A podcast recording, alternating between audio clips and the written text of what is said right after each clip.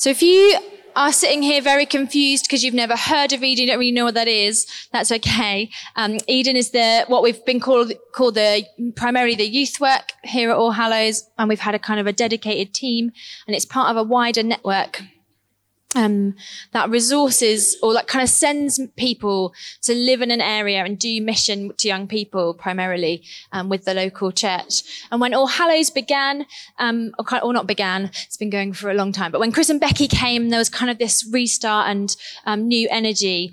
And they invited Eden to partner with All Hallows to make sure there was a core team of people who would hold mission to young people as their priority and that they would do that in the context of long-term um, relationships. And after nine years of this kind of formal team pioneering this mission and persisting in it and pursuing it, um, and dreaming and casting vision for the future, um, we ha- have got to a point where we feel like there's some changes that are going to be made that are really exciting and that are going to mean that the youth work here is going on for another nine years, 18 years, 90 years, whatever it was that Tim was praying but it's going to have a different name. So we were on retreat as a team a few weeks weeks ago um, for a weekend.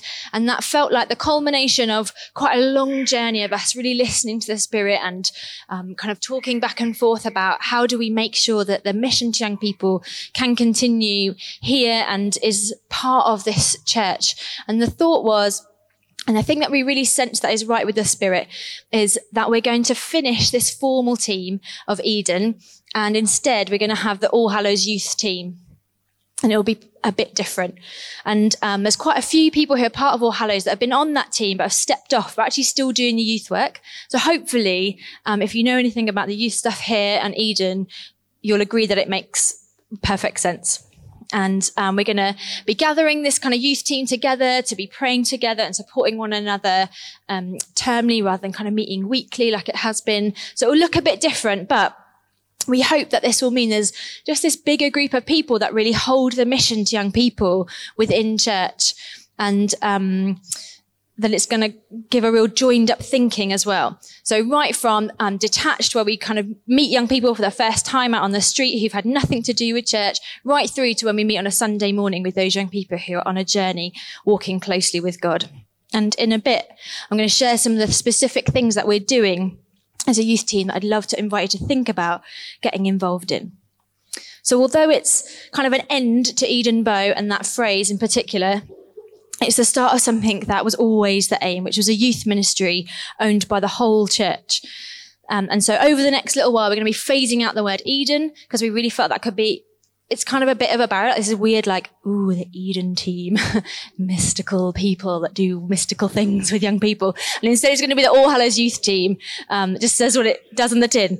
Um, and there's a bunch of other stuff that as Eden we've really held dear to and we've really like prioritized, like we're really passionate about prayer walking and being really present on our streets um, and praying and really passionate about getting to know our neighbors and that kind of real personal mission one to one uh, with people. And so again, we're going to be kind of sharing that wider with the church. And church already do all these things, which is the beautiful thing about All Hallows and that partnership is that we've kind of grown together over these nine years. Um, so that was already all happening. We're just formalizing that thing that it's already happening and giving it a different name. So it's not this slightly odd thing. So before I kind of share some of those specifics about how we'd love you to think about supporting the youth work, getting involved in youth work and praying for us, thought I'd just share three things um, that I've held dear over Eden I, I am really passionate about and that All Hallows I know are really passionate about as well. So Eden is a, like I said, it's this network of thing that's been running for 25 years where they gather people to move into an area and love young people and to call a place home. And when I came across Eden, it kind of captured my heart because it captured some things I'd already seen in place. Where some friends of mine were already doing mission young people in a, in a tough area of Birmingham. And I'd seen that it worked. I'd seen how people were then able to have conversations about Jesus. And there was something there that was different than when people just ran in, ran a youth club and disappeared for the rest of the week and were just there for sessions. And so when I came across Eden, was able to join that network of people. And first of all, as part of it in Sheffield before coming down here um, to be part of it with All Hallows. one of the things that really captured me was this idea that Eden had of making a place home. And home is a word that I kind of use flippantly sometimes, I suppose. Like if I go away somewhere on holiday, um, I'll refer back to like the campsite or the Airbnb as home. Like, oh, when we get home, and I mean like a tent in a field. Um, and I can remember when I was at university commenting to my mum about, oh, when I get home. And what I meant was my student accommodation. And she got really offended because for her, home was her house. And I was like, oh, I just mean literally where I'm sleeping. Um, like it's just a kind of word that I refer to, yeah, wherever I'm sleeping that night, I suppose.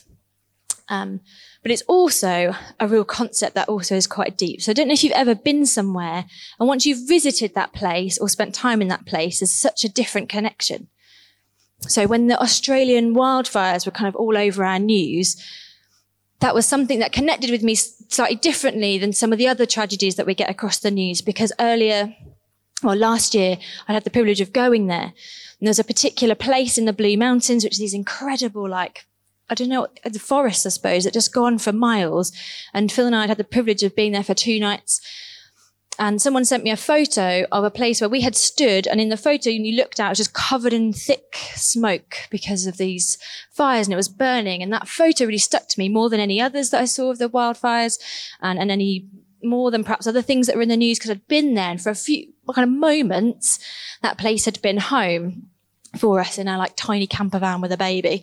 And um, there was something significant that had been there in that place that meant there was a oh real feeling there. And when you make a place home, there's that feeling as well. Of, oh, there's something different there. And what All Hallows call us to do is to be local as church. And Eden's big thing is that we go and we make a place home. And we get that from Jesus' example. God could have done so much from heaven. He's like almighty, all powerful. We've sung songs about how like the mountains bow to him, like everything is under his control. And yet he chose for a tiny period in history to make a place home, to make our world home, to be present in that place with people because then there was a connection there. God came and made a connection with us that is different to any other connection because he called a place home. And so for me, I chose to come and be here and make this place home. And when I moved here, um, Eden kind of asked you to make a place home for five years. I said, I'll commit to five years. And when I came, I was like, I know that's not long enough. From all the things that I've read about these long-term relationships and being present somewhere to really make a difference for the gospel needs to be longer. So I was like, oh, I'm going to do at least 10. I want to be there double what they, what they ask you for. And um, so then, so we came and we've made this place home. And when you make a place home, it connects with you in a different way. So it means that the people that I get to know see me differently as well. So I don't get just to rock up at a youth session, having made sure I've brushed my hair and uh, got dressed in a cool way that'll connect with young people and make sure I'm on form. Instead, my neighbours and the young people that I bump into get to see me in all sorts of states. Um, so I've been to the shop in my pajamas when I've run out of milk, and people have seen me like that. They see me in the morning when I'm taking Cohen to nursery, and I'm all like, and like covered in goodness knows what Cohen had for breakfast that morning. Um, there's just all sorts of different like states of being that people get to see you in. And there's an honesty and a vulnerability there. There's no like hiding away. They get to see when I'm like red and sweaty faced from a run, as well as when I'm like dressed up maybe to go out and have made the effort um, to look good and look cool. There's also something about being here and being present in a place that means you see things that visitors don't see. So we get to see the amazing things and the joyous things that happen on the estate and the beautiful little details that people don't notice. Sometimes you get people that know that we live in the East End and all they hear are the news stories maybe that come up about how it's a, maybe a terrible place to be or there's violent things that happen. And we get to share the beautiful parks that we have and the amazing canals. I went to visit somewhere with young people actually a few years ago and they're like, oh, one of the things you could do is go for a walk on the canals. Like, we are surrounded by beautiful canals in East London and we picked something else to do because we get all these like beautiful things that visitors don't notice, um, because we get to like spend time here. But it also means we get to notice the things that again, visitors don't notice. So we get to notice when the spot outside our house is constantly used for drug dealing. Or we get to notice whether NOS cans build up in particular parts of the area when you walk through or you get to notice when your neighbour's suffering from dementia because you can hear it through the wall, or you get to notice some of the arguments that are happening with the neighbour upstairs.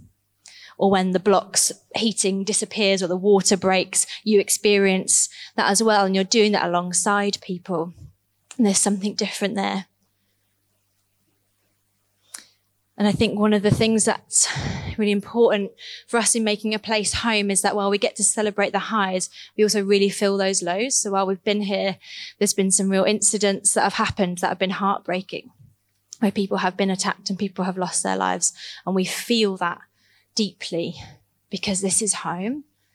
It's not necessarily we know those people at all that are involved, but it's affected our community and therefore it's affected me because this place is home and it matters to me. And what I loved about Eden was there was this call to make a place home, not just to work with young people in a centre, but to invite them into your home. And so they know where you live, they can knock on your door when um, perhaps their social workers' phone number's turned off, and that's fine because we have to have boundaries. But when they're in that desperate place, they know where you are and can come knock on. Or maybe they just need to borrow something. And we had a family that lived and one of the places I lived, they lived opposite. And often they had no phone or working phone or credit, and they'd come and like borrow our phone. That was great. Or they'd borrow tools. My husband has the biggest cupboard of tools you've ever seen, and um, he now has a set for lending out and his special tools. And um, I always get them the wrong way around. I'm always in trouble. He used to label them. Um, but yeah, people would come and borrow stuff. And there's just something different there about the relationship. And we see that in Jesus because he chose to come and be present with us and make a place home. And it was home for him for 30 years before he did anything ministry wise. He was present in that place. And secondly, and connected with that is this idea of long term relationships. Again, like I've mentioned, Eden kind of asks you to commit to somewhere long term. And what I love about this church is there are people who have committed to being here long term, even when sometimes that's really costly, like literally costly to live here long term. And London is a truly transient place. And people come um, and go quite frequently. Maybe they're just here for a bit for studying. Um, most people, I would say, like rent as well, and that's kind of like a one-year contract thing. And so people come and then they go, and then perhaps they get the better job, and so they move somewhere else in different places. And so for those people who have been part of this church for a long time and been able to say, no, we're staying, there's something really significant in that long-term relationship. Now, Eden is a network that is all over the country. It's actually a global thing now, which is um, really exciting. And when Eden first started, it started in Manchester, and lots of those communities have been very long-term communities. People did stay, and it was weird for people to move in. So when people chose to like move in and live in those places in order to kind of share the gospel and do youth work, it was weird. People would be like, "Ooh, who's this moving in? This is new. This is exciting. Who's this? What's going on?" And would ask questions. Here in London, it's quite common for people to come in and go, and oh, neighbours changed again. What? Not really fussed. And what we found, having been here for a long time as an Eden team, is that it was after that two, three years, people were like, oh, you're still here. You're staying. I see. Right. And that's when we really found things began to change. And those relationships began to change because there was a commitment there that they saw that we were here long term and that we hadn't given up on them. And I was thinking about um, where in the Bible we kind of see this, and there's so many stories of like long term stuff. But I think the biggest picture is God's relationship with Israel. And God has this relationship with Israel that is so long term. He calls them right from the beginning and he journeys with them on this epic journey. And God, throughout that journey, is faithful and consistent and he's there with them kind of every step. And it's Israel that wander off and moan and complain. And he rescues them from Egypt. And weeks later, they're like, Oh, we missed the cucumbers we had in slavery. Like, I don't want my freedom. I want a cucumber. And, um, cucumbers are not that great. And, um, there's something about God's beautiful relationship, um, that is something that we can hold on to. When things are like really hard in some of those relationships, it's good to remember there's a big picture. Because again, we often want those like quick things. Eden, a few years ago, published a book of stories of um, things that we've collected over as a ministry over all the years. It was for our 20 years, I think. And the book was called Unfinished. Because what people want to read when they read ministry stories are, um, this was this person I met, this was a situation, um, this was the journey we went on, and now bang, look at this, it's amazing. Here's the end of the story. But the truth is we rarely find the end of the story because things just keep going. People that continue to live their lives, no matter what point we come in and out, things continue. And often the stories are unfinished stories. And we have to remember that God's journey is a long journey. Often it's a slow journey. The Israelites in the desert for 40 years as God worked with them and taught them things and journeyed with them and began to build a nation. And he continued to journey with them and walk with them as they began to take the promised land. And then once they'd settled, he continued to walk with them and journey with them as they worked out what it was to be a nation that had land, permanent land. And as people who are working with young people, to be that long term relationship has been incredible and such a privilege.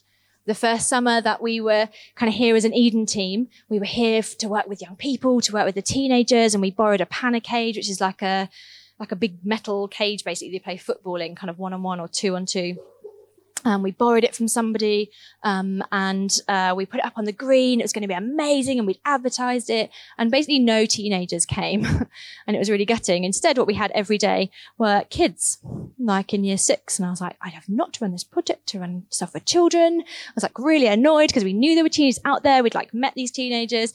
We had these annoying children um, hanging out, meaning all the teenagers wouldn't come. Um, but what's amazing is, nine years later, I still know those young people and I have got to journey with them through secondary school and now into college and as they begin to find jobs. And what a privilege that is for me to have been able to do that and to get to know their friends and walk with them as they work out who are they, what are they doing with their lives, as they make mistakes and as they mess up and as they do amazing things and we get to celebrate with them that long term journey has been beautiful. And with some of the young people that we got to know, one of the very first young people I got to know, did some, you know, journeyed with him for a long time, but also got to mentor his younger sister. And there's been something beautiful about getting to know whole families. And again, there's another family. We worked first of all with the sister, then we got to know the twin brother. And then um, the little sister was always so jealous she couldn't come to stuff. And then she started to be able to come to stuff because we were still here, like all these years later. So then she got to be a part of the work we were doing as well. There's also something about being able to be a real advocate for young people when you get to journey with them for that long. There's a young person that I've worked with who um, has kind of social work involved and has had various like health professionals involved. And those people have changed at an alarming rate just because of the way that cuts happen and um, various things. Social workers have moved on rapidly for her, and she has had constant changes. She's also been at numerous schools because um, of different things that happen. And I've been the person, along with some of the other people through Eden, that have got to sit with her in those different meetings with her mum to remind her that there are people that won't abandon her and leave her and walk with her and also stand up for her Sometimes the notes that were made from meetings were incorrect and things would be shared about her and I'd be able to say that is not true. That's not what happened. That has been misrepresented. This was what happened in that situation. You need to change those minutes because that's not the case. And that has been a real, again, position of privilege um, for me to be able to be that voice with her and to be long term with her. And sometimes that long termness and that unfinishedness is some of the things I cling to because there's some young people that I've worked with. And when I think how long I've worked with them and journeyed with them and where they're at now, it's really heartbreaking because sometimes they seem like they're in worse places and in really messy places. Or sometimes we just keep seeing the same cycles. And that happens with the Israelites. God must have been like banging his head on a brick wall sometimes, just with the cycles that they went on of coming back and going away and running off with other nations and other idols. But then they'd come back, come back, and God would know that there's a longer story. And so for me, I hold on to that there's an unfinished story with those young people. And that if I stay around long enough, maybe I'll get to see like a conclusion with some of those and some breakings of cycles with some of that stuff. And sometimes I won't, and that's okay as well because I don't have to be the person that's there every step of the way, but maybe they'll get to move away and there'll be something different. I have to trust that God has got them and that God is the one that is going to do that epically long term journey with them. And then what really um, captured my heart, um, that Eden captured my heart with, was the young people. So I trained as a youth worker. Um, I'd done kind of young volunteering stuff as a teenager. Knew that I wanted to do youth work. Went away and trained as a youth worker. And I was looking at what could I do when I finished? Where, where could I get involved? And Eden put young people at the forefront of all that they did what they really recognized was that they wanted to see whole community transformation. They wanted to see the gospel spread through whole communities and through whole families, but they wanted to focus on the young people because there was something really significant about them. And so you might have lots of passions about different things, and maybe it's children or um, the elderly or whatever. But for me, it's young people, and my heart breaks for young people. And God has placed them on my heart. So you're just going to have to listen to me talk about them for a few more minutes, I'm afraid, because I have the microphone.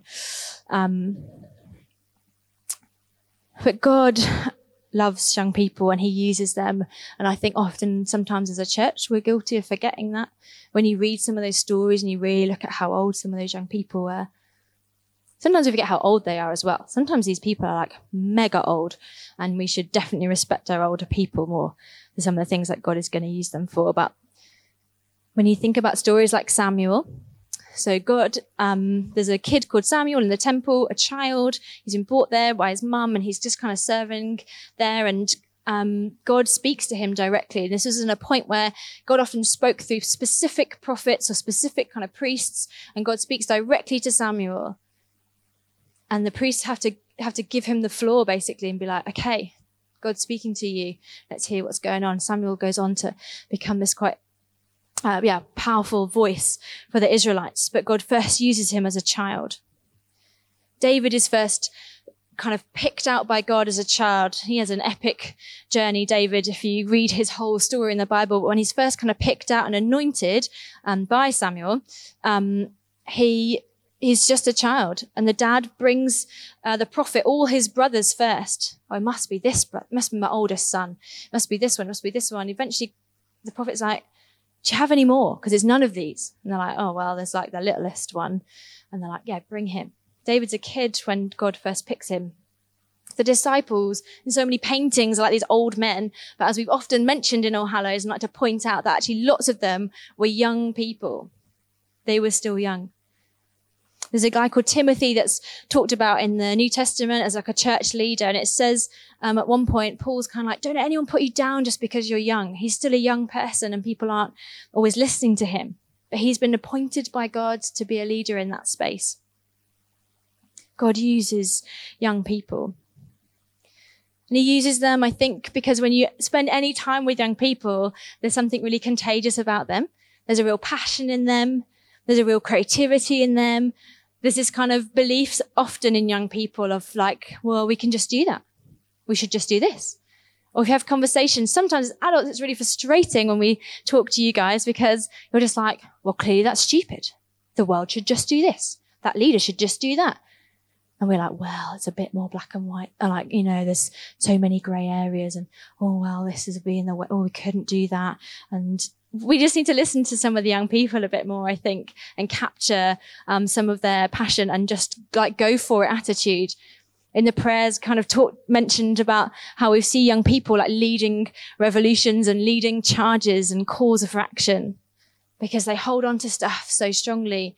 Sometimes I look back at like my teenage self and all the things that I held dear and really like pushed on and perhaps I gave up certain things or, um, I don't know, just like really believed in stuff. And then I just, just let it go a bit. As an adult, you're like, well, you know, there's other things. Just a bit busy. Too, too busy to think about that. Just, oh, I felt really challenged. And I was thinking about it a few years ago of like, just to remember like how passionate I was about certain things and that I need to capture that again. Not just get bogged down in like adulting um, and things. And working with young people breaks my heart because I think there is so much injustice that they face. And because they're young people, they actually hold, in many ways, so little power because they can't do things like vote, so people don't care what they think, won't listen to them. I think young people bear the brunt of so much in terms of cuts and stuff. I was read this article over Christmas that made me so angry um, of an estate in South London. There's this um, big youth centre um, that was doing loads of work with young people, particularly young people like really on the edge, really on the uh, um, at risk of um, all sorts of things. And they redeveloped that estate and they did build them a new youth centre as part of the redevelopment, but it was half the size of the old one. And so the same number of young people were coming to that youth centre, but there wasn't as much space for them. So lots of them were hanging out outside um, the centre, and lots of them were involved in all sorts of things. Um, and so there was lots of activity happening around the youth centre that the residents didn't like. And so the residents in this news article um, were campaigning that the youth centre was closed and turned to a coffee shop because they didn't want young people hanging around outside. It made me so angry like build them a bigger youth center, like recognize what they're doing, recognize the work that's been happening with these young people. Don't cut their space in half and then demand their leave because they're taking up a bit of your space. Like, that's not cool. That made me so cross because those young people just didn't matter. Those developers. And I think we squash so much of their potential. I think the education system, there's some incredible teachers out there, but there's so much like boxes to fill and red tape and like you have to squash them all through the same system. And so young people fall to the wayside a little bit and struggle. And once they're, they're out of mainstream, like I've seen how hard it is for them to battle and their parents to battle, and they just aren't the people that they need often to walk with them. Like the thresholds in this borough to be able to access uh, mental health care and provision, for instance, is so high. It's just tragic. Like they have to reach breaking point for us to do anything about it because there just isn't the provision there for them when they first begin to perhaps need a bit of help. I went on some training a few weeks ago um, about suicide prevention and how to like spot where young people um, are maybe having suicidal thoughts and how you can like have conversations with people and just really open up that whole topic. Like, let's not keep it like hushed uh, back and like a weird thing. Um, and it was really useful training, but there's this real moment um, for me that struck me where um, in Finland, I think it is, they've done this huge, massive study. They've been following a huge cohort of people from birth, um, from um, the very early 1980s, and kind of tracking all these different things to try and see if there's any like predictors when people um, might suicide. And what they found in boys, and it was boys specifically, was these very specific markers that if they had these, it was really likely um, they would have suicided um, or attempted uh, suicide by the age of 18. And the markers were things like um, acting out, being aggressive, uh, struggling at uh, school, having ADHD, and there's, there's a kind of listed all these things, and these were things right from birth, like if the child cried loads, um, or was like really fussy. Um, there's kind of this whole list of stuff, and they were saying if by seven it hasn't been picked up, that's you know it's really bad. It needs to be picked up really early, all this kind of stuff. And as, as they listed these things, what I thought was every kid that I work with who's in a PRU would tick this list. And instead of them getting help, they've been kicked into a PRU, which is a pupil referral unit, because they are difficult to work with. No one wants anything to do with them because they're troublesome. They disrupt my classroom. They're hard to work with. They're rude. And all I could think was, all we have done is shove them in a corner and want nothing to do with them. And the government keep making cuts and cuts because there aren't enough workers to come alongside these young people and really support them when they need it. And so poor teachers are struggling because they've got huge classrooms. And so they can't cope when there's someone who's really you know, disruptive and aggressive perhaps in their classroom. But there just isn't the provision there to kind of work out what to do. So they end up getting kicked out of school and they end up in this these cycles that don't work and they don't attend school, they don't attend the PRU, and they just get lost. Like I've seen them, and they end up in even worse places. And according to this huge study, the likelihood of them attempting suicide by 18 was dramatic. And I just think it was so tragic for me. And it made me think even more how important this kind of stuff is that we're doing as All Hallows. Because at church, what we have done is say that young people really matter, and these young people really matter. And as Eden, as a team, we have spent time on the streets with young people who would tick all these boxes. And we've walked around the streets. And we have so many stories over the nine years of kids that we have worked with, the things that we have done, the places we've been. If you want a fun story, you can ask Mary about a residential she did with some lads and one of the items that they brought with them that she had to uh, take to the police station. and uh, yeah, just, just some of these things. And it's been incredible to walk with them and journey with them and just see how amazing these kids are. Some of them have the most entrepreneurial, entrepreneurial pure, or whatever that word is, uh, spirit. Um, but what happens is it gets channeled into drug dealing. And then, then they get in huge trouble and end up in prison or whatever. And there's no positive stuff, but we just get to see beautiful sides to these young people because we've spent time with them and not written them off.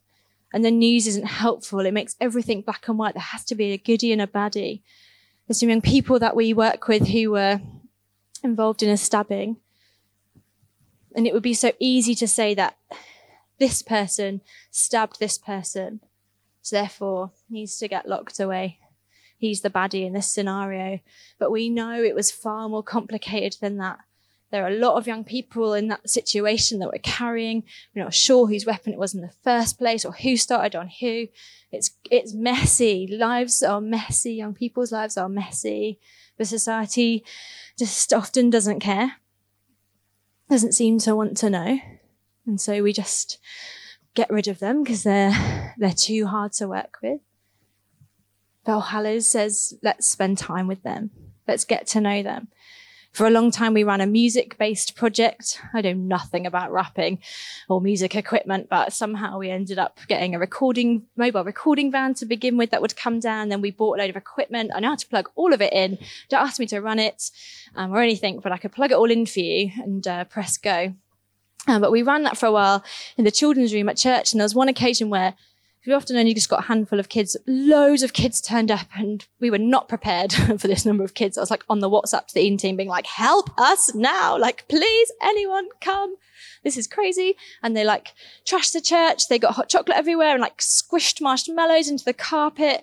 And they like, yeah, they threw, I think again, it was hot chocolate like, all over one of the big paintings. Like, oh, it's absolute carnage. And we like cleared up best we could. And I had to be like, I'm going to have to tell Chris they've like trashed the church. Like, this is awful. It's in this email.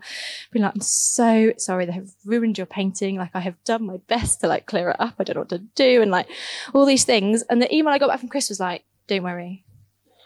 We're so glad these kids are here. And I've kept that email. It's still in my, in my inbox because church care about these kids. There were so many churches that would just never even let us have them in the building, let alone be like, oh, it's all right. We had a dance group that broke a window in church. And again, that's like a pain. I'm sure Chris was like inside, but that's not what was presented uh, to us as Eden.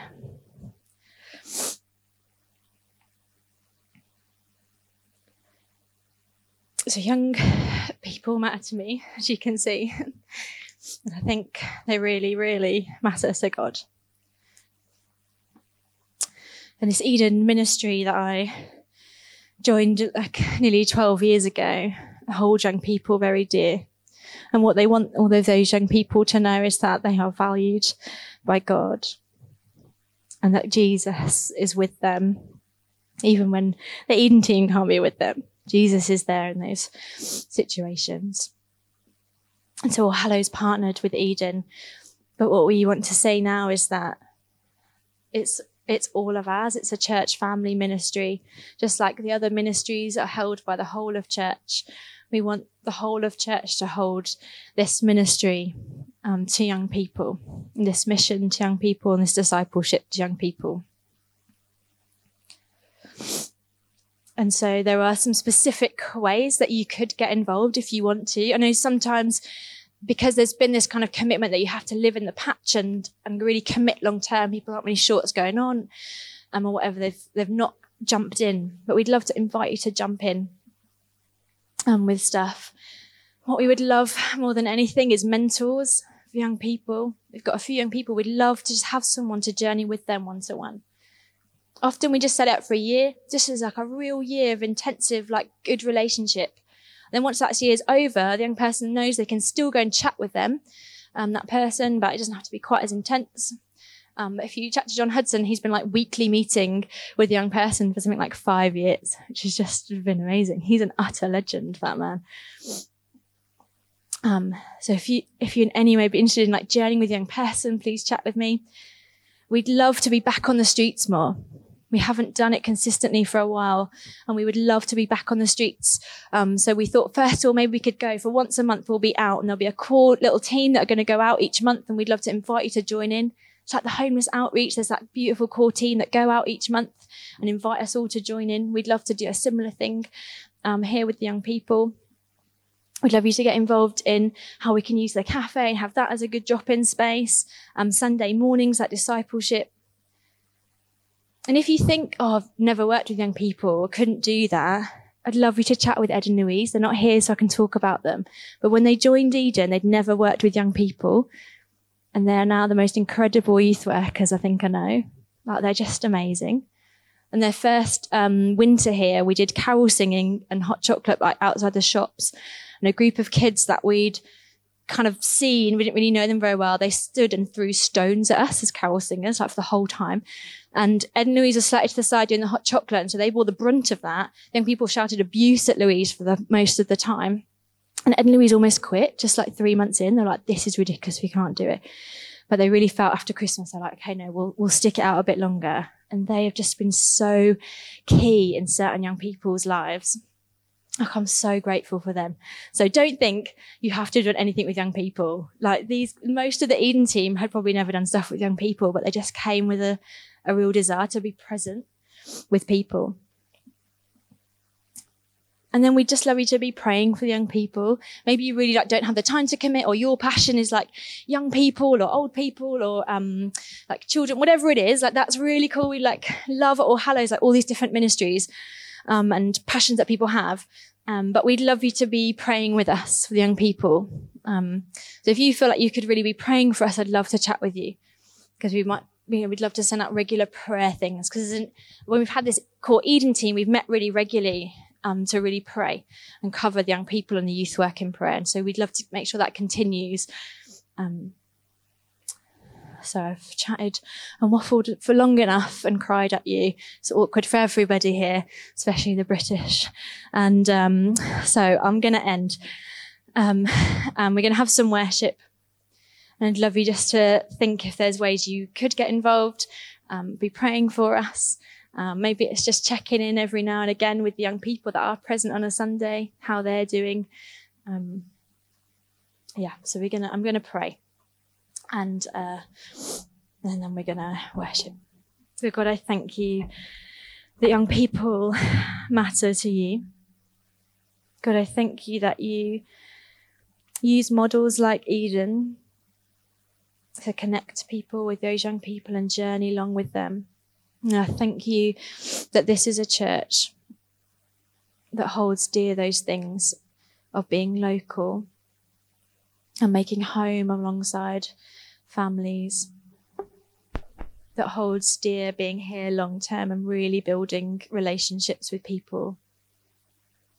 And I thank you this is a church that welcomes everybody, even young people that will trash the church.